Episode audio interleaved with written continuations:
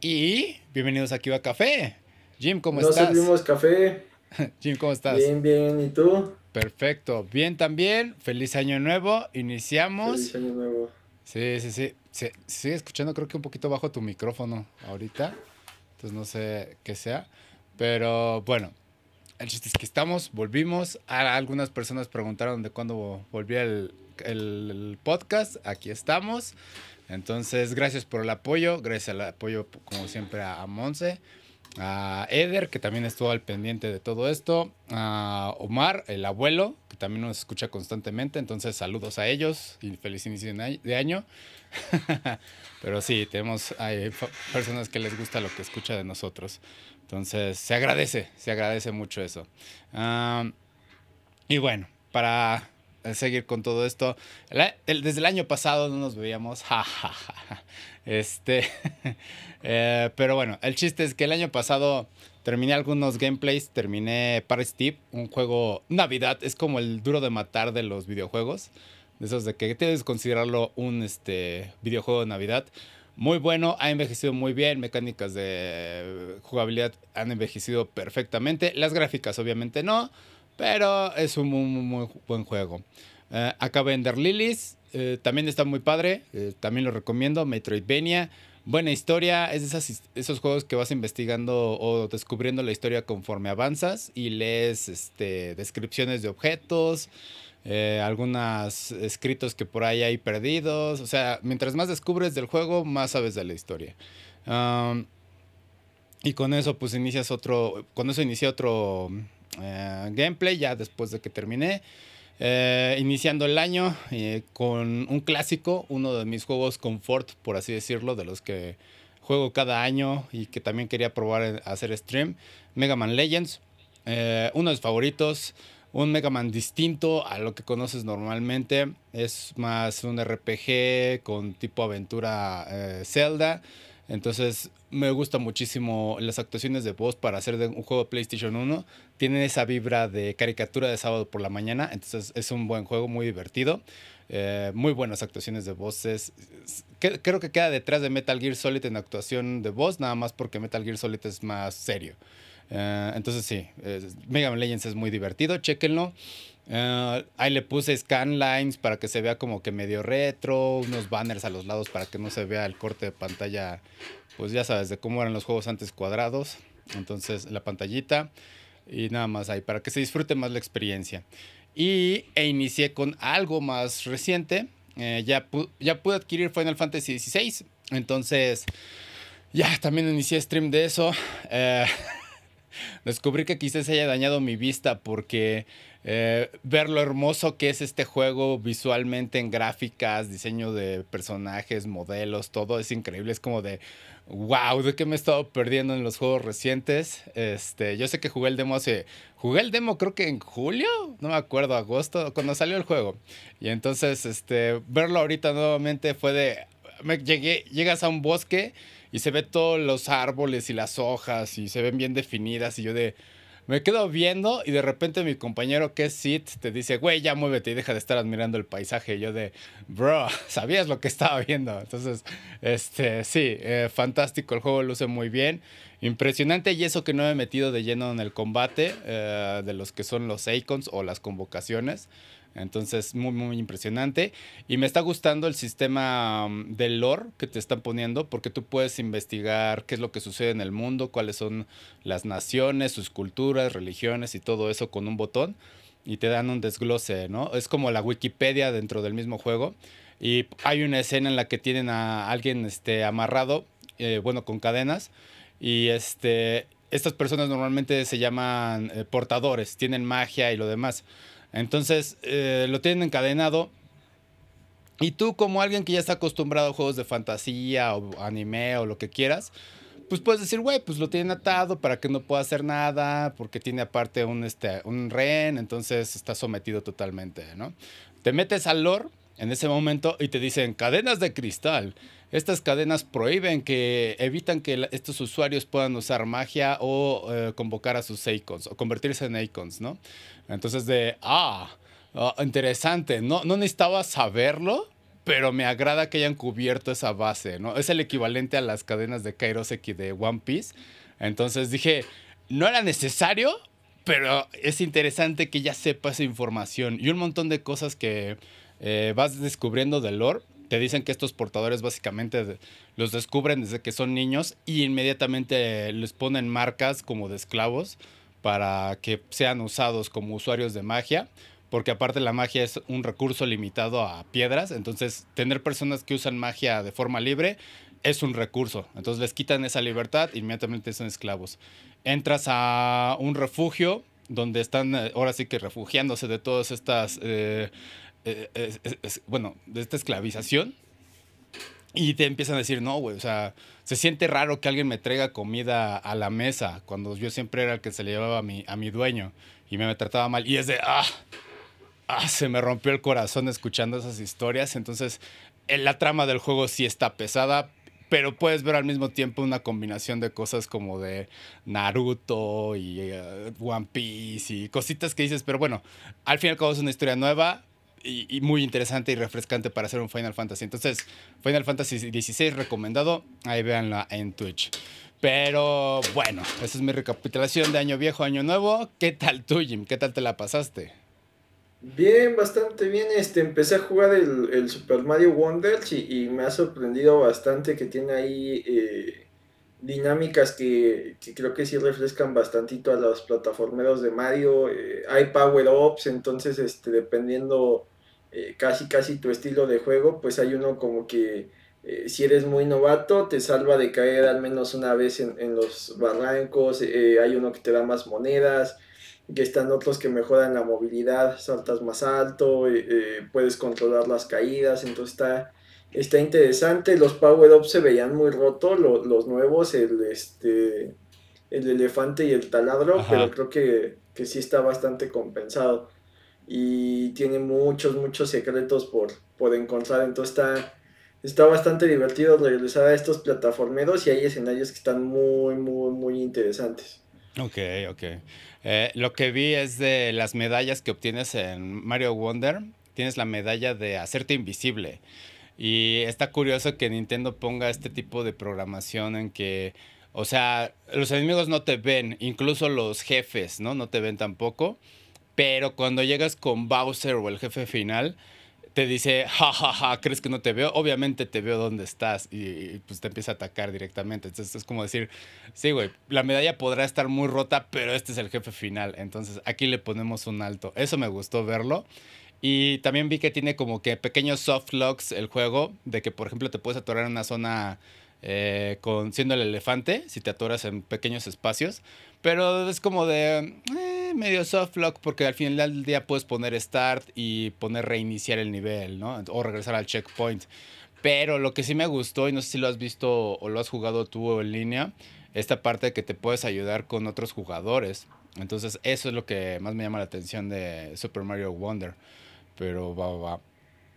Qué bueno que le andas dando. Y, ah, y tenía recomendación, eh, te lo mandé por eh, Messenger la otra vez.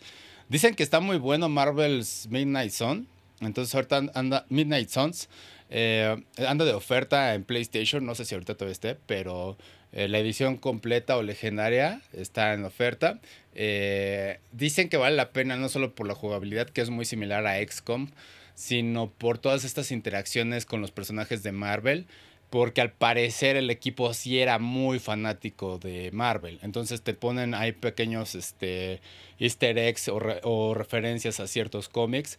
Está, por ejemplo, uno que me dio la atención es el de Iron Man. Eh, está Tony Stark y dice, bueno, cuando me pidieron unirme al equipo, yo pedí que el bar fuera seco. Y es como la referencia de esta mm, eh, Devil in the Bottle, ¿cómo se, así se llama, no? Eh, el diablo en la botella el cómic. Ajá. Sería esa, sería una referencia a eso. Es muy importante para Tony, cosa que no hicieron en, en las películas. Eh, y también referencia a Civil War 2, que por ahí estaban, dicen eh, un personaje, creo que Magic, te, empieza a decir, este, ah, escuché a Carol y a Tony hablando acerca de qué tal si hubiera alguien que pudiera predecir los crímenes, ¿no? Y entonces toda la referencia a Civil War 2. Entonces sí, dicen que vale la pena, que por ahí hay unos este, como atuendos y una de las camisas dice, o playeras, este, dice, Magneto tenía razón.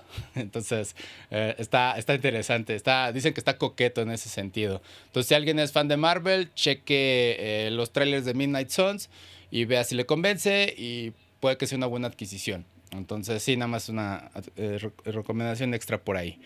Pero bueno, ya con eso, poniéndonos al día, em, vamos a comenzar con noticias. El inicio del año normalmente es lento, pero en este caso comenzamos con lo que todos estaban esperando. Eh, por fin es de dominio público Mickey Mouse, entre comillas, Mickey Mouse. En realidad es Steamboat Willie. No sé si Steamboat Willie tal cual pone el nombre Mickey Mouse en créditos o algo. Creo que no. Nada más es el ratón y lo está mencionado de palabra, en palabra. Entonces esa versión de Mickey Mouse es de dominio público. Muchos se volvieron locos, algunos empezaron a publicar el video en su canal de YouTube subiendo el clip completo, eh, haciendo, otros hicieron sus propias animaciones donde era más violento. El clásico, güey, que saca su película Slasher con la máscara de Mickey Mouse. Este, pero bueno, el chiste es que es algo que todos estaban esperando. Es como que ganarle una vez a, Disney después de que ha estado retrasando lo inevitable. Eh, le dicen a esta práctica lobbying, eh, que básicamente son estas empresas que ejercen un tipo de presión sobre el gobierno para cambiar las leyes y retrasar esto, porque técnicamente creo que desde 1928 ha, estaba esta ley, que era como de 50 años creo, y la retrasaron a 1976 y luego en 1984 la volvieron a retrasar y luego en 1998 y, es, y ese fue lo último. Eh, todas estas leyes están basadas en que después de la muerte del autor eh, tenían los derechos 50 años después hasta ahorita que son los 95 años, ¿no? Creo. Entonces está, está curioso esto. Eh, y el chiste es que, bueno, pueden aprovecharse del personaje no pueden decir Mickey Mouse, no pueden decir Disney y no pueden usar eh, lo que es la intro de Disney que tiene ahorita, que es Mickey manejando el bote, ¿no? Que está maniobrando y chiflando. De hecho, tú lo mencionaste en Comics vs. Charros.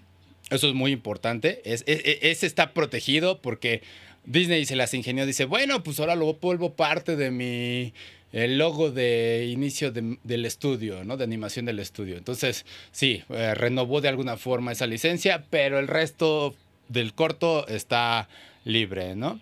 Eh, curiosamente todos dicen Mickey Mouse, pero no hablan mucho de Minnie Mouse, ni hablan del enemigo que, no me acuerdo cómo se llama, Brutus, no. Pete. Pete, Pete. Eh, también están algunos animales en el corto. Entonces también esos animales son eh, de dominio público. Yo creo que pueden hacer muchas cosas eh, interesantes con estos diseños de personajes, pero me parece muy coqueto lo que acaba de suceder. A ver, les encanta, pero no es algo nuevo. Ha, habido animaciones independientes por muchos artistas que no han tenido quien los detenga. Se han divertido. la diferencia es que ahora sí pueden ganar dinero con esto, ¿no? Nuevamente, no pueden decir Mickey Mouse, no pueden decir Disney y no puede ser el mismo diseño tal cual, ¿sale? Entonces, esas son las reglas. No, el, diseño sí. El diseño tal cual. O sea, la, la imagen sí. Ajá. Pero Mickey Mouse tal cual es una marca registrada. Entonces ya no va, ya no está del lado de lo de, de lo artístico, más bien es como si tú quisieras llamarle a tu producto Coca-Cola. Ajá. Entonces, y esas no caducan. Ok. Entonces, este, ahí es donde no pierden, porque me imagino que algo similar no tarda en pasar con Superman. Sí, en 10 años creo que es Superman. Lo que no sé si si va en función de, de, cuánto tiene el autor de muerto o de la creación de, de, de, la, de la obra porque según yo va en función de, los años de creación. Eh, ya ves que el año pasado salió la de Winnie the Pooh y no podían usar a Tiger. Y estos estaban basados en los, eh, en los cuentos eh, ilustrados. Tiger salió un año después y este año también ya pasa a ser de dominio público. No el Tiger de Disney, porque ese diseño también es este, mucho más actual en, en relación del libro creo que en algunos países va en función de la muerte del autor. Creo que en España, por ejemplo, son 80 años. Ajá. Entonces, eh, Walt Disney murió en el 61, entonces en España todavía no puedes hacer uso de, la imagen. Y el diseño solo es el de, el de Steamboat Willie, el, el Mickey Mouse este, sin los guantes blancos todavía. Ajá. Sin También es la primera... Ajá. Y es la primera aparición de Minnie también, pero eh, Pete ya había salido antes. Mm. Eh, creo que, no sé si fue enemigo también de, de Oswald y creo que era un sidekick de otro villano que también pasó a, al olvido junto a Oswald. Mm, ok. El- eh, y el corto eh, estaba disponible en Disney Plus y ya en YouTube ya lo puedes encontrar. Lo que me llama la atención es que hay otro que se llama Planes Crazy. Ajá. Ese lo busqué en Disney Plus y no está. Y, y está raro porque eh, pues ese Mickey Mouse primigenio creo que está más del lado de la Warner. Ajá. Era más eh, abusivo a la, a la Box Bunny. Porque en ese Planes Crazy ves a la fuerza mini, pues ahorita con la corrección política y demás, sí se ve bastante extraño. Recordemos que pues eran tiempos muy, muy, muy distintos, no que fueran mejores, pero eh, pues sí distintos. Entonces eh, supongo que por eso lo, lo, lo han eliminado del archivo. Y lo más curioso es que eh, si Disney está en contra de algo, es este el tabaquismo.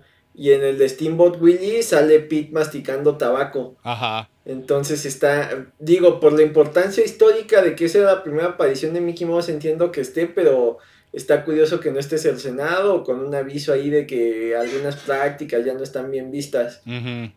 Y un poco eh, para prevenir esto, eh, Disney el año pasado sacó un cortillo con, con el Disney actual, que la verdad a mí no me gusta el diseño más a la Ren y Stimpy, Ajá. que hay con unas expresiones medias extrañas. Y interactúa con el de, Ah, con sí. el de Steamboat Willie, haciendo uso pues de lo último que tenían como que de la licencia antes de, de perderla, pero sí, eh, está raro qué tanto puedes usarlo y qué tanto no. O sea, si tú lanzas ahorita playeras con esa imagen, Disney no te puede hacer la, bronca, pero sí tienen registrada pues la parte más famosa que es donde sale silbando. Lo más curioso de todo es que eh, la música que utiliza ese corto también era libre de derechos en su momento. Mm, Entonces, eh, Disney como industria también creció eh, utilizando obras de alguien más y ahora pues es la que más protege su propia eh, propiedad intelectual. Entonces está, está curioso cómo al final el karma regresa y sí ya los slashers, eh, el, el primero que anunciaron era algo de Mickey's eh, Mouse Trap, o sea, la trampa de ratón de Mickey, no el ratón Mickey Ajá. pero se ve medio chafa la idea. Por lo general esas películas de serie B salen más para aprovechar el hype.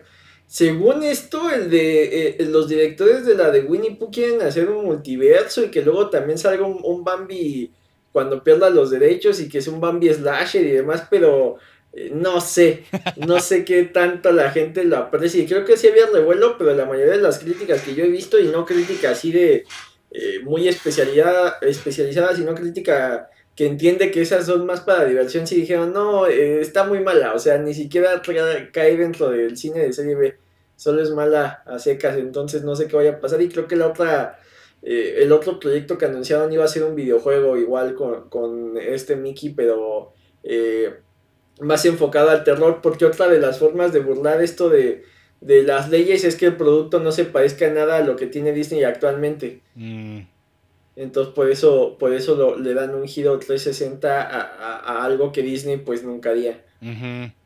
Está, está interesante todo esto. Como dices, pueden hacer las playeras con el personaje, el personaje, pero mientras no diga Mickey ni Disney. Sí, no. eh, que quede, lo, lo aclaro muchísimo. Porque le siguen diciendo Mickey Mouse, no, no pueden decir. Creo que ni, ni pueden usar el nombre de Steamboat Willie, o sea, tampoco.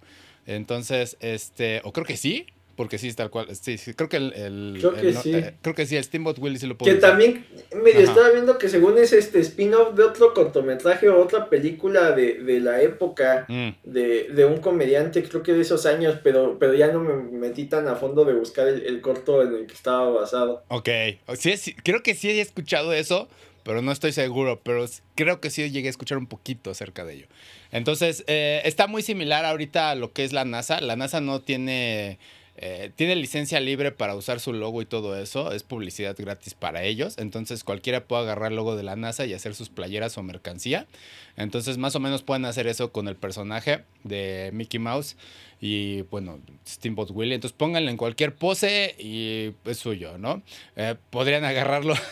no sé si Pascual ya pueda, ahora en vez de Donald pueda usar a Mickey Mouse, estaría bueno, porque para Donald estaba viendo que es para en el 37, entonces le faltarían unos nueve años para que Donald sea de dominio público. Y ese, ese sí sería el Donald a colores. Entonces ese va a estar más interesante cómo lo van a proteger. Este, porque ese casi no ha cambiado.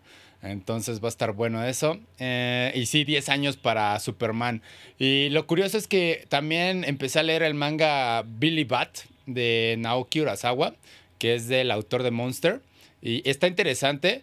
Eh, y de hecho tiene justamente está basado el personaje, es una parodia de en cierta forma de Mickey Mouse, nada más que aquí pues tiene su propia historia completa eh, eh, sobre que eh, Billy Bat, este personaje, es un tipo de ser que puede ver el futuro o manejar el destino e influencia a muchas personas, entonces está coqueto, pero llega un punto en el que el personaje se vuelve la mascota de un parque de diversiones y este y pues obviamente toda la referencia a Disney, ¿no? Entonces está, está interesante, chequenlo Billy Bat. Al inicio es muy lento, pero ya después como que empieza a agarrar fuerza la historia. Entonces está, está coqueto. Em, y justamente te hablan de el robo de, de quién es el autor de este personaje. Entonces está, está muy divertido. Em, entonces sí, Disney perdió a, Mickey Mouse, pero aún así van a tener la pelea. Eh, obviamente van a seguir tratando de proteger al Mickey Mouse de pantalones rojos hasta más no poder, porque es el principal. Eh, lo trataron de retrasar lo más que quisieron, como dices, con estos crossovers, con las nuevas animaciones y el logo y todo eso. Y en cierta forma eso es lo que hace que a veces odies a Disney, eh, porque dices, güey, o sea, como tú dijiste, se robaron en cierta forma o crearon su imperio a partir de las obras de otras personas y de repente dicen, tú lo hiciste, esto es mío, ¿no? Entonces, ahora es mío. Entonces, sí, suena muy mal por parte de ellos. Entonces, sí, las personas usando a Mickey Mouse como quieran y así eh, ganando dinero con él, está bien, pero tengan cuidado con esos eh, vacíos legales para que no caigan. Y sí, recalcar que estén al pendientes las leyes de cada uno de los países, porque si bien en Estados Unidos sí se puede hacer, en México, España y otros países cambian las, las situaciones. Entonces, revísenlo cómo está la situación, porque pues no va a faltar el que el Disney diga, hey, tal país, tú te estás pasando, ahí sí te puedo caer, ¿no? Entonces, con cuidado con eso y diviértanse. Pero bueno, ah, pasando a otra cosa. Ah, uno de. Siguiendo con animación. Eh, Yusuke Murata, el dibujante famoso que, bueno, disparó la fama de One Punch Man. Eh, va a abrir su nuevo estudio de animación, tal cual al parecer no hay un nombre para este estudio. Sin embargo, hace unos días sacó una animación nueva eh, en Twitter y todo eso, mencionando un estudio que se llama Village. Entonces, no sé si ese sea el nombre del estudio o es otro estudio con el que trabajó, pero es una probadita de lo que es su trabajo. Eh, el corto es como una versión moderna de lo que es el viaje al oeste, o la historia en la que está basada Dragon Ball. Entonces, está muy interesante, tiene un estilo tipo Gainax eh, Trigger, entonces se ve muy, muy, muy, muy, bien. Eh, chequenla si pueden. Y bueno, el chiste es que tal cual está este anuncio puede venir de la mano del anuncio de la tercera temporada del anime de One Punch Man. No está confirmado el estudio que va a ser la tercera temporada de One Punch Man, entonces puede que sea el de Yusuke Murata. Y bueno, está interesante esto porque Yusuke Murata, su arte es impresionante, es increíble. Su ritmo de trabajo no sé cuál sea, pero siempre se luce. O sea, escenarios, diseño de personajes. o sea, la libertad que se da con los bocetos que tiene One y lo que él plasma eh, eh, es abismal la diferencia de sus trabajos, obviamente. Pero sí, Yusuke Murata disparó muy, muy, muy cañón One Punch Man. Hay unos paneles increíbles, incluso a color en el manga. Entonces, sí, que este eh, artista ahora traiga o se ponga detrás de un estudio de animación. Es muy interesante. La única duda que yo tengo es, obviamente sí debe conocer cómo está eh, la industria de la animación, pero qué tanto va a influir él o qué tanto va a ser su presión de que, hey, necesitamos que esto esté siempre a la altura de lo que él presenta en su trabajo, ¿no? porque está poniendo su reputación en la línea. Eso es, a lo que voy, ¿no? Entonces, si sale mal una animación, es como de, ¿qué pasó, que Tú eres el mero mero, tú eres el que está detrás de este estudio, ¿no? Entonces, no conozco muchos estudios que conozcas que, hey, eh, este artista eh, está detrás de él, ¿no? Un famoso artista está detrás de este estudio y por lo tanto la calidad de la animación tiene que ser igual de brutal. Entonces me llamó la atención, pero bueno, ¿qué viste de esto, Jim? ¿Qué opinas? Creo que parte de eso es eh, obedeciendo a los tiempos modernos y cómo eh, cada quien va haciéndose su propia difusión. Ya eh, en su momento había mucho anime, pero por ahí los más clavados conocían quién dirigía. Y actualmente, pues se hace más famosa esta parte, ¿no? Y ya los directores tienen Instagram y tienen demás redes sociales y te dicen, mira, yo trabajé en esto, nosotros hicimos esto, etcétera, etcétera, etcétera. Y eso ayuda a que, a que creen renombre. Ahora, eh, la otra parte de los ritmos de trabajo, no sé qué tanto eh, vaya a abogar por la calidad y no la cantidad, se mantenga como un estudio chico y sea un producto a la vez. Porque eh, quiero suponer que la mayoría de los estudios empiezan igual enfocándose en un proyecto y conforme van eh, recibiendo más elogios y éxito, aceptan más proyectos y luego el balance eh, calidad-cantidad eh, se mantiene, pero a costa de la salud mental de sus empleados. Entonces, ese acaba siendo el, el principal problema y está curioso como ya no está tan casada un una productora a, un manga, o sea, mm. eh, por ejemplo, parecía inconcebible que viéramos algo de One Piece en Toei, pero ahora, eh, pues otro, otro estudio va a sacar la nueva adaptación. Eh, como bien dices, no se sabe quién va a ser la siguiente temporada de, de One Punch Man. Creo que regresa con Osuba, pero no es con el estudio que hizo las primeras temporadas. Y eso implica ciertos cambios de estilo y, y no sé si eh, los acuerdos para los eh, se mantengan, entonces eso también puede afectar al producto final. Está, está interesante cómo está creciendo esto de, la industria de la animación en Japón. Siempre ha sido muy grande, pero ya la necesidad de contenidos y que, que sea algo global, que eh, cosas como, como Attack on Titan no solo sean esperadas en Japón, sino que causen revuelo a nivel mundial, pues mete otro tipo de, presiones a, los estudios. El Jujutsu Kaisen, ¿no? Se volvió un super hype en esta, con esta última temporada. Muchos lo empezaron a ver y la foto de la NASA que subió de Tokio, eh, de la ciudad toda iluminada y todos los comentarios de You are my special, ¿no? No, deja de eso. El problema es que se está volviendo canon, pobres en, en Japón, todos les está pasando, ¿no? Qué pésimo inicio de año tuvieron ellos, sí es cierto, el temblor. Están diciendo que sí se liberaron las este, maldiciones. sí, estuvo, estuvo, afortunadamente creo que no hubo muchas pérdidas humanas, o sea, fue como, le escuchó el señor, eh, pero obviamente las pérdidas este, materiales sí fueron importantes. Lo impresionante es ver de ese video la duración del temblor y cómo soportan las estructuras de los edificios y qué tantas cosas no se destruyen o se caen de, los estantes, ¿no? Entonces es impresionante. Lo curioso es que el epicentro fue, no me acuerdo qué lado fue, fue el lado contrario, el que está al lado de China, de Japón, donde fue el temblor. Pero del lado de Tokio no fue tan fuerte, pero aún así tembló. Y las personas estaban muy tranquilas en algunos videos. O sea, estaban caminando y comiendo y tranquilos. Y es de. Está temblando, güey. Y, y, es considerable, pero ellos están como que bien chill en su vida. Es de. Ok, están muy acostumbrados a esto. o no sé. Es el primer día del año. Pero estuvo raro eh, cómo están las personas. Entonces, sí, comenzaron muy mal el año. Pero bueno, lo mejor para ellos. Entonces sí, las maldiciones quizás se desataron allá. Entonces sí, el alcance de Jujutsu Kaisen y el anime es impresionante.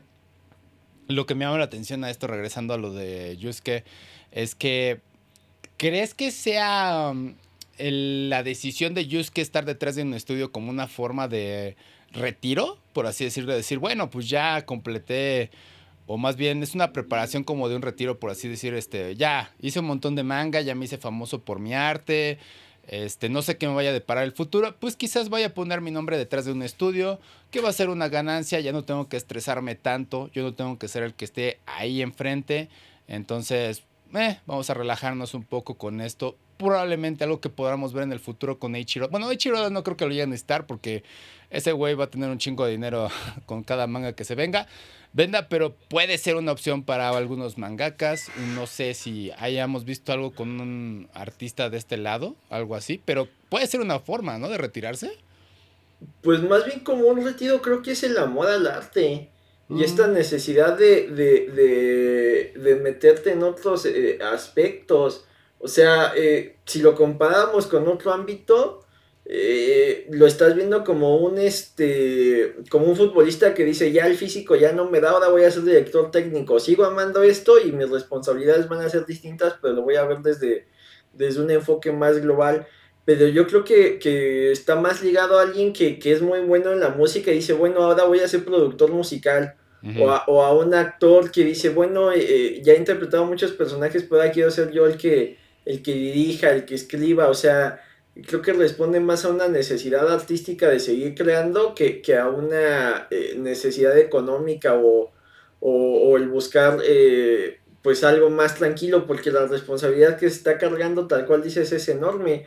Eh, es un hombre que está en juego y, y, más conociendo la, la, cultura de Japón y demás, comentarios como eh, lo que decía Oda de no se va a hacer el live action de One Piece hasta que yo no esté contento, pues te da una idea de, de eh, lo que busca, ¿no? De que si un proyecto va a estar ligado, digo, eh, cuántos proyectos de Hideo Kojima no se han cancelado porque de plano dices que esto no está saliendo como yo quiero y prefiero de, que no salga a que salga mal. Entonces, este, hay muchos este, ejemplos de, de, personajes en Japón que, que sí se, se mata, ¿no? El, estudio Ghibli, ¿no? En teoría ya no necesita demostrar nada y, sigue dirigiendo películas porque siente que todavía puede crear una obra perfecta. O sea, sí, sí traen ahí algo, algo detrás. No digo que sea único de, de Japón, pero eh, sí parece la norma de aquel lado, ¿no? Sí, sí, está, está interesante eh, todos estos cambios de profesión. La otra es saber qué tanto va a ser Yusuke, si va a seguir dibujando manga después de eso, o, One Punch Man, o qué tanto se va a apoyar. Eh, va a estar bueno. Eh, pero bueno, interesante cambio de carrera no estoy, no estoy seguro. Es la primera vez que escucho algo de esas cosas. Pero bueno, el chiste es que también viendo esto de Yusuke me enteré de que él era el dibujante en iShield 21. Eh, es uno de mis mangas, este, historias de anime favoritas de deportes. Entonces sí, regresé a ver como que el manga de iShield 21 y dije, wow. Sí, sí puedo ver su estilo y se ve que era joven en ese momento. O sea, sí se ve igual de épico, pero en One Punch Man es como que todavía se ve más épico, o sea, le da más definición a todas las cosas. Entonces su ritmo de trabajo es impresionante, es como el del autor de Dada Dan, este, um, eh, también es muy bueno, que es como, ¿cómo carajo sacas este producto semanalmente? O sea, cuál es tu ritmo de trabajo y cuánto tiempo vas a durar si sigues haciendo esto, ¿no? Durante todas las semanas. Entonces, sí, increíble eh, lo que llegan a hacer estos artistas.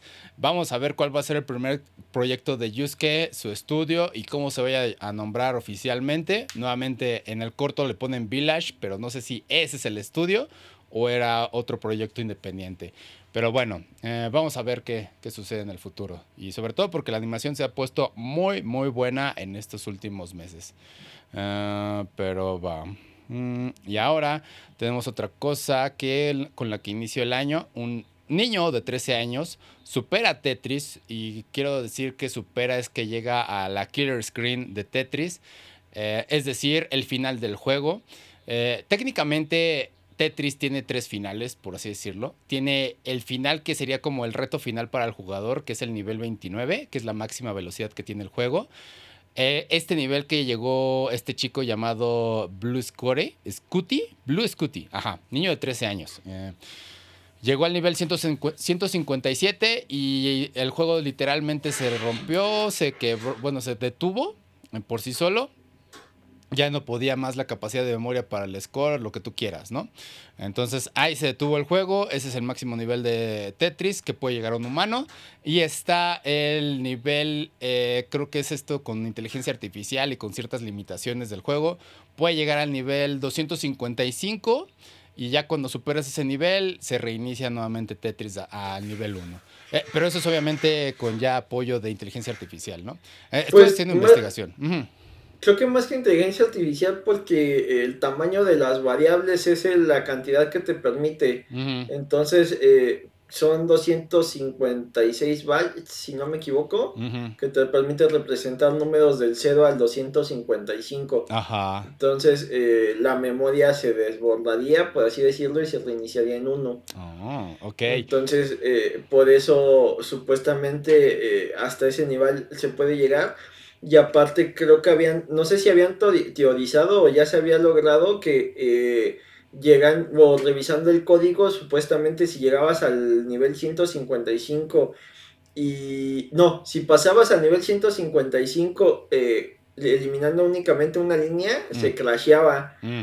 pero cuando estaba haciendo este chavo el, el récord, eh, eh, llegó al, al 155, pero con tres líneas. Mm. Entonces el juego siguió, no se crashó. Y al parecer al 57 eh, sí, sí se crashó. Entonces no se sabe si le atinó a, a cuántas líneas había que llegar para el 158 exacto que, que crasheara o si hay posibilidad de seguir jugando después de ese nivel. Sí, es que hay un... ah, no me acuerdo cómo se llama el video, pero estaba viendo un video de un tipo que hizo como que el desglose completo de esta historia. Entonces te dice cómo la primera vez que se llega al nivel 29, cómo después de cierto nivel hay un límite de lo que puedes hacer manejando el control. Descubren una técnica nueva para manejar el control y llegar a, a manejarlo mejor o más rápido eh, para mover las piezas. Eh, esa técnica funciona un rato y ahora descubren la actual, que es hypertaping, creo, eh, hipertapeo, por así decirlo, que tienes que colocar el control, bueno, tus manos, una de tus manos abajo del control y la otra eh, tomando los botones. Entonces está, está rara, pero bueno, el chiste es que descubrieron esa técnica y eso cambió la forma en que se juega Tetris y es la usada para llegar a esta kill screen. Entonces es impresionante ese tipo de descubrimientos. Eh, el chiste también esto de lo que dices de las barras es que creo que por ahí mencionaron que el juego tiene empieza a tener problemas en el que 5 de las 7 piezas pueden llegar a causar el crasheo si no son colocadas correctamente. Entonces ahí también depende la habilidad del jugador de colocarlas. eh, si no se crashea. Y eso es lo que más o menos logró Blue Scotty. Porque después de que él lo hizo, ya dos personas también alcanzaron eso. O sea, es, la comunidad es tan grande que es como, ok, aprendimos de él, lo podemos replicar inmediatamente, ¿no? Entonces es bastante impresionante lo que hizo este chico a su edad. Y, puede haber personas que puedan criticarlo, porque salió la noticia de que una periodista, una reportera dijo, bueno, yo sí como mamá le diría que saliera, que eso no es un objetivo de vida y que saliera a tomar el aire, ¿no? Muchas personas lo tomaron a mal y entiendo por qué. O sea, están haciendo de menos un logro de, un este, de este niño sin saber tal cual la historia de Tetris. Entonces, ese es un gran problema para la comunidad. Y, y luego te pone leí por ahí un comentario que dicen, y me podrán creer que después de esto cubrieron la noticia de un niño de 16 años que hizo un récord tirando dados y ahí no dije, este, dardos y no dijeron nada. Y es de, sí, porque se sigue creyendo que los videojuegos siguen siendo algo tonto, ¿no? Algo para geeks. Entonces, sí, esa es la molestia. Pero bueno, el chiste es que Blue Score hizo algo eh, interesante, algo histórico. A pesar de que el Tetris es algo sencillo a primera vista, eh, a muchas personas le han tomado cariño. Nuevamente, el desarrollo de técnicas, el descubrir cómo funciona este software, cuáles son sus limitantes, presionar al límite el sistema para que llegue a ese nivel es muy interesante porque al parecer dentro del código de Tetris eh, tiene una configuración de colores en el que va decidiendo distintas paletas de colores con lo que tiene las limitaciones de la consola eh, para cada nivel. Y en un momento eh, eh, alguien llegó al nivel 55, creo que algo así 58, y los colores ya son blanco y negro y hace muy, muy, muy difícil ver este, las piezas en una pantalla convencional. Entonces también se están enfrentando a eso los, los, los jugadores. Eh, muchos retos interesantes, pero lo más impresionante para mí es la velocidad de reacción de estos jugadores, ¿no? Porque es eh, eh, reacción y concentración porque sí es impresionante el tiempo que tienes que estar ahí pegado a, la pantalla para estar diciendo, hey, ¿cuál es la siguiente estrategia? ¿Cómo tengo que seguir? ¿no? Y usando esta técnica de tapeo, que tú podrás decir, pues son los mismos cuatro golpes, quizás, ¿no? No los ves, quizás son cuatro, tres golpes o dos los que llegan a hacer, pero son tan rápidos que no sabes. Entonces, sí, eh, una comunidad competitiva que ha evolucionado a lo largo de los años. 34 años creo que tiene Tetris. Entonces, eh, impresionante que sigamos hablando de él. El año pasado hablábamos de la película de Tetris y su historia, de cómo llegó el juego a todo el mundo, eh, saliendo de la Unión Soviética. Entonces, uno de los primeros videojuegos que cambió al mundo en general y que todos pueden jugar y que todos han probado y que pueden reconocer inmediatamente cuando ven esos bloques. Entonces... Eh, sí, pues, mm. básicamente es un efecto mariposa, ¿no? Si Tetris no hubiera funcionado, eh, bueno, si, si no hubieran logrado sacar Tetris de Rusia, los eh, Nintendo no hubiera vendido lo que vendió con el, eh, con el Game Boy. Si el Game Boy no hubiera sido un éxito en ventas, no existiría Pokémon. Sí. Entonces, este. Sí, sí, es, es un pilar dentro de la industria de los videojuegos. Ajá. Y entonces, se, se, tiene que reconocer este tipo de cosas. que no. Lo principal es sobre lo reportera esta es no hablar sin saber tal cual qué es lo que hay detrás de, ¿no? Ya no es este, el decir, ay, es que tienes que salir a tomar aire, ¿no? Y, no es un logro de vida, y es de, güey, no creo que el niño lo vea como un logro de vida, es un reto personal, o bueno, quizás sí sea un logro de vida para él, pero no es el único logro que va a tener en su vida, ¿no? Porque...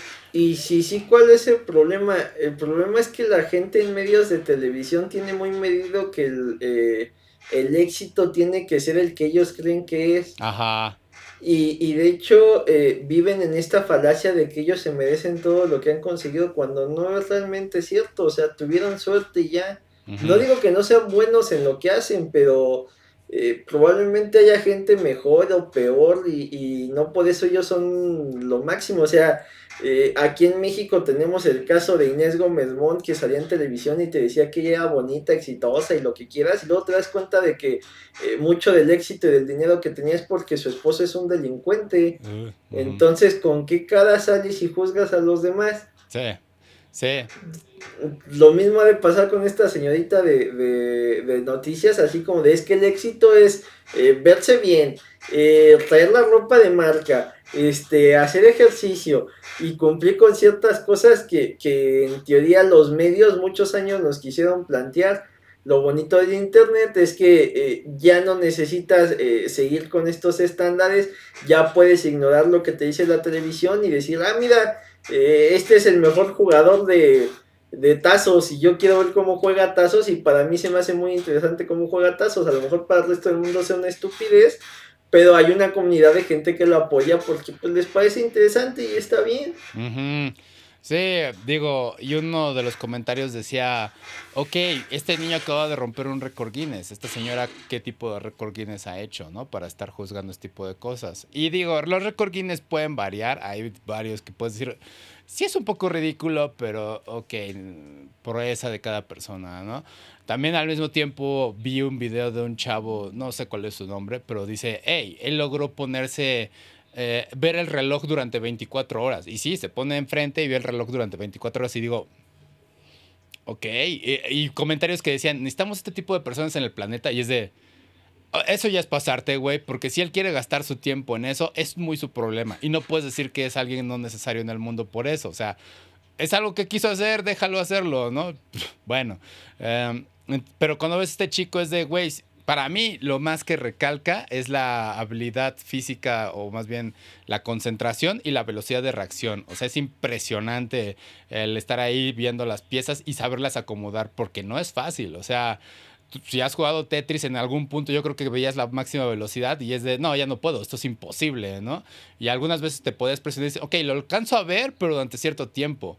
Ya hacer eso durante horas continuas, eh, sí es como de increíble. Entonces, sí, sí, sí, eh, no hay que hablar antes de saber, ¿no? Sobre estos temas. Decir, es que eso no vale la pena. Es, es como decir, Güey, el, fútbol, y lo he visto, ¿no? El fútbol.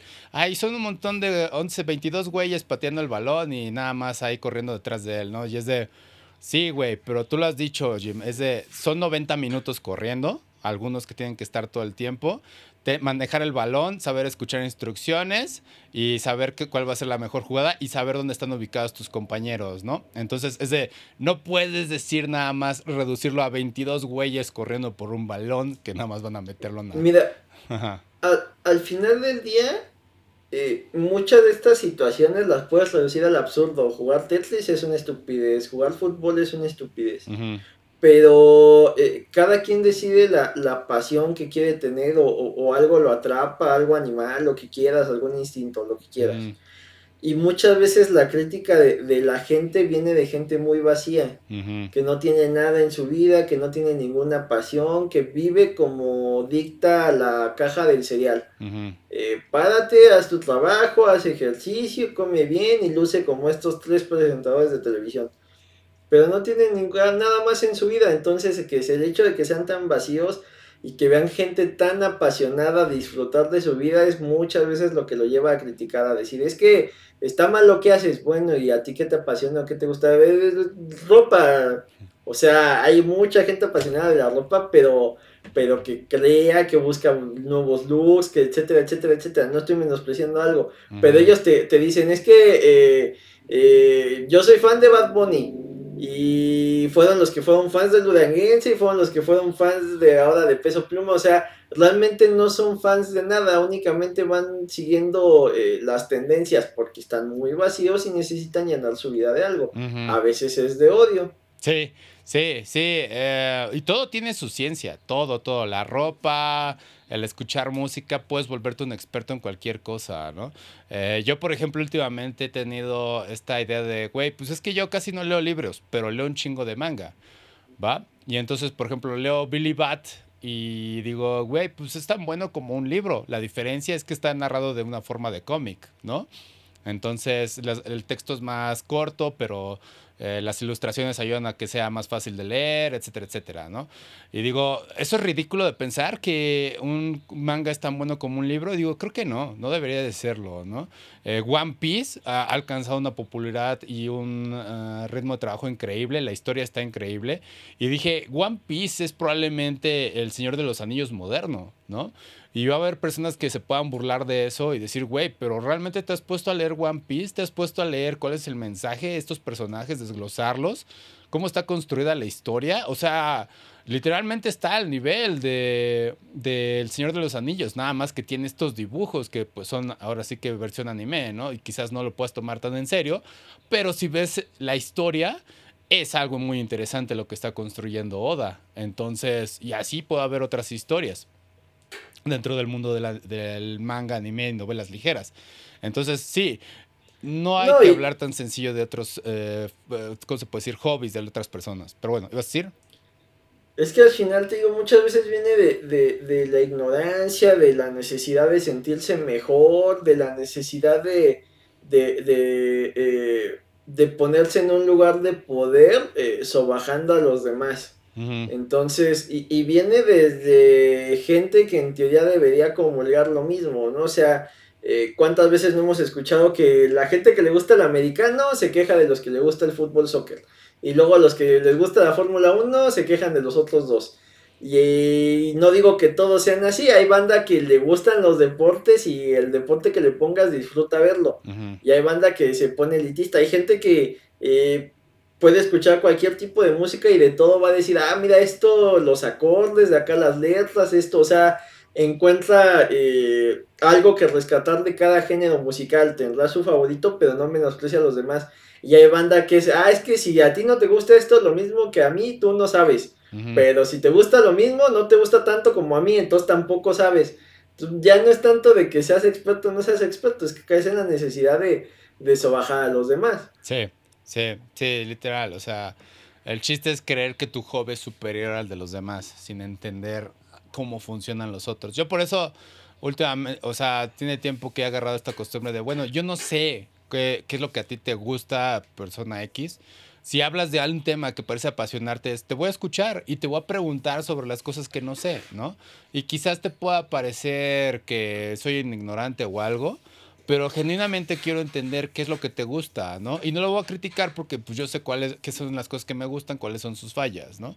Regresando con lo de One Piece y El Señor de los Anillos, yo sé que alguien me puede decir, jaja, no te puedes tomar en serio a Sanji que se le sangra la nariz por ver una mujer, ¿no? Le digo, güey, para mí eso no es tan distinto de la de Gimli teniendo tres pelitos de esta elfa, ¿no? O sea, ¿cuál es la diferencia? al fin y al cabo es, romance de alguna forma, ¿no? Contado de distintas formas. Entonces, que, lo hagan lucir más épico en El Señor de los Anillos, nada más por eso, no, son distintas presentaciones. Pero bueno, o sea, el chiste es entender la literatura o, bueno, los pasatiempos de las personas de distintas formas. pero cosas que suceden en el mundo. El chiste es que Chico venció al Tetris.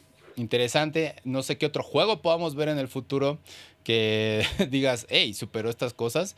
Y, nada más ahí me recordó un poco a la historia de lo del tapeo del control, a la historia de cómo nació el WAST de las, de las teclados de, bueno, el teclado, vaya, para jugar en PC. Nació a partir de un chico que estaba jugando, em, ¿cuál era? Wolfenstein, no me acuerdo cuál era el juego. Bueno, era uno de esos, pero era competitivo y el chiste es que, pues es que decía, güey, es que moverte la cámara y todo eso es un poco difícil. si con los teclados, la tecla normal, ¿no? Usando las, las, flechitas. Entonces necesito apoyarme del mouse, pero ahora necesito el otro lado para moverme. Entonces voy a usar WASD para moverme y las, este, el control, digo, el mouse para apuntar. Y así nació famosamente el WASD.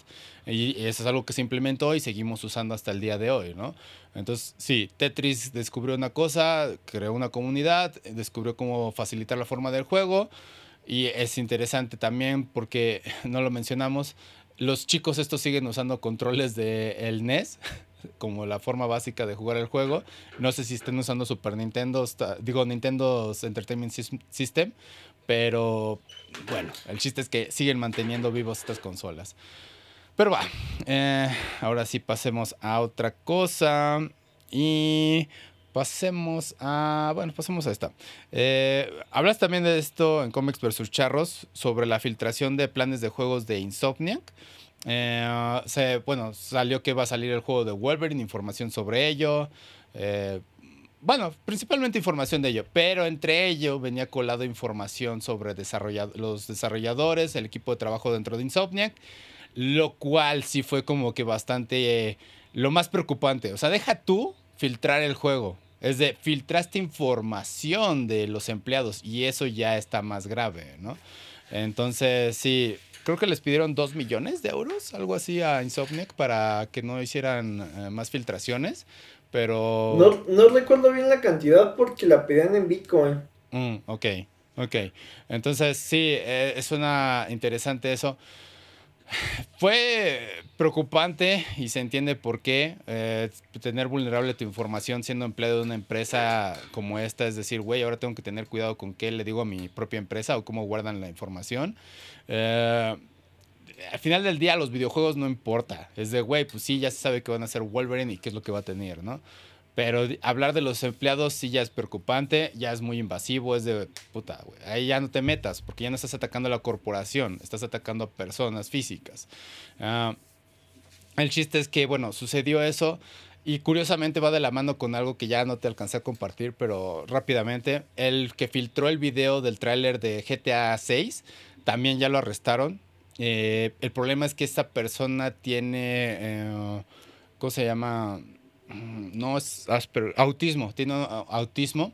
Y en, la, en, Gran Bretaña lo arrestaron y lo sentenciaron a que esté indefinidamente en un centro de atención de salud.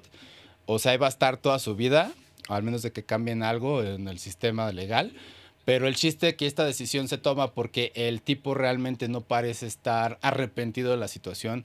Se entiende por su condición de salud, eh, pero lo impresionante de esto es que el hackeo que hizo del tráiler de GTA 6 lo hizo mientras estaba bajo arresto, arresto domiciliario en un hotel, eh, usando un Fire Stick de Amazon y un teclado y un mouse. Y así fue como obtuvo el tráiler de GTA. Entonces, bastante impresionante eso. Em, el punto es que tal cual hizo esta hazaña, lo arrestaron, le dijeron, pues, tal cual no te ves arrepentido, pero tu condición de salud es que te pongamos en un hospital eh, para que estés detenido. Y tal cual no muestra arrepentimiento. Hay al parecer historia de que había acosado a algunas personas esta persona. O sea, investigó sobre ellos, los stalkeó y sacó información privada y todo eso. Entonces es como un cierto tipo de peligro para la sociedad y el sistema legal no puede hacer nada en contra de ello. Ah, bastante interesante todos estos hackeos. Ah, ya no sabes si esta, este chico de GTA 6 lo hizo para probar sus habilidades, para, ah, para mostrarle a la comunidad o no sé, algo personal, ¿no? Pero mientras en lo de Insomniac fue pues obviamente con el propósito de ganar dinero, porque hay personas que se dedican a hacer eso. Entonces, sí, eh, los propósitos o las motivaciones de los hackers varían de cada, eh, dependiendo de lo que quieran alcanzar. Eh, entiendo los que quieren simplemente superar un sistema de seguridad y decir, hey, entré aquí, increíble, ¿no? Y es de, ok, sí, increíble. Eh, y están los de, hey, me robé esto y lo voy a compartir con la comunidad. Ok, divertido, pero no está tan chido. Hey, voy a amanecer a esta empresa. Ah, cuidado, no, no hagas eso, ¿no? Y está este de, hey, te robé tu información, no quieres que saque esas fotos tuyas, ¿verdad? Y es de, muchos problemas, ¿no? Entonces, interesante lo de los hackers, interesante cómo liberan esta información. Y nada más, pues era de enfocarme en esto de qué sucede cuando un autista usa sus poderes. Bueno, es que los autistas es interesante, tienen una gran capacidad para concentrarse y por ello es que pueden hackear. Bueno, este, en este caso el chico se enfocó en hackear y buscar la forma más fácil de hackear. Entonces, sí, nada más quería comentar eso, no sé qué opinas de ello, Jim pues está eh, curioso porque al final eh, ya te, te metes en, temas de ética y moral y de qué tanto él puede distinguir lo que es el bien del mal y qué tanto eh, si puedes hacer algo tienes que hacerlo o tienes que estar limitado por la sociedad, o sea, son, son muchísimas aristas. Al final, eh, pues que puedas hacerlo no significa que tengas que hacerlo, ¿no? No porque el canelo pueda noquear a que te gusta el 90% de la población en México va a salir a repartir golpes, ¿no? Entonces, está, está interesante y sí, pues mucho del castigo y de la idea de nuestra sociedad es que eh, más allá de, las penas físicas es que te permitan eh, reflexionar y tratar de, ser una mejor persona, ¿no? Al final, eh, si tú caes en una falta, pues hay un castigo, ya sea una multa, ya sea ser separado de la sociedad para supuestamente que te reintegres, ¿no? Para que pases tiempo en solitario y, y, reflexiones y, te arrepientas, pero en este caso pues no sé cómo aplique si, si realmente no llega a tener una, una visión de, lo que es bueno y lo que es malo. Ajá, porque en su situación, te digo, le preguntaron tal cual, y bueno, vas a dejar de hacer esto y fue de, no, voy a seguir haciéndolo. Y ese era el momento clave para, pues básicamente, reducir tu sentencia, lo que quieras, y ese no, pues si puedo hacerlo, lo puedo hacer. Y, su situación mental es de, pues sí, creo que eso es lo que él cree correcto, no tiene algo que lo limite, entonces lo voy a seguir haciendo. Eh, el sistema legal ahí no puede hacer nada. No sé cómo esté el sistema legal en, el, en la cosa de que, hey, alguien hackeó tu información y está bien mientras no la publique al público en general, ¿no? O sea, él puede estar viendo tus cosas, pero pues no hablar de ello, ¿no? El momento en el que hable, pues ya puede, eh, bueno, tenemos la, ley Olimpia, ¿no? Precisamente para este tipo de cosas, que lo cubriría, pero eh, ahí estamos hablando de fotos y sensibles y todo eso, pero cuando hablamos de información en general, no sé qué tipo de leyes apliquen ahí, ¿no? Entonces, ah, las leyes también se tienen que poner al día con los hackers y todo eso. Y bueno, el mensaje principal es que siempre tengan un antivirus listo, principalmente para protegerse de ransomware y todo ello. Empresas y pequeñas empresas, ¿no? E incluso los que son streamers, youtubers, han tenido ataques de ese tipo, entonces cuídense acerca de esas cosas. Y por favor, saludos hackers si nos ven, no, no nos hagan nada nada más les tenemos- eh, entendemos lo que hace, ¿no? Respetamos, pero no nos, no nos metemos con ustedes. nada más queremos hablar del tema. Pero bueno, Jim, ya para terminar, ¿dónde te puedo encontrar? Eh, en X como Jim Doski, busquen los diversos contenidos de cómics versus charlos. Perfecto, me pueden encontrar como Kiva Player en Facebook, Twitter, Instagram y YouTube y todo lo demás. Y bueno, este es un inicio de año nuevo. Yo pasé de medio enfermo el año pasado, ya este año, pero ya me estoy recuperando. Pero ah, empezamos mal para seguir bien adelante. Pero bueno, players, todos, gracias por acompañarnos. Tengan un buen día, tengan un excelente día. Se cuidan, nos vemos. Bye. Bye.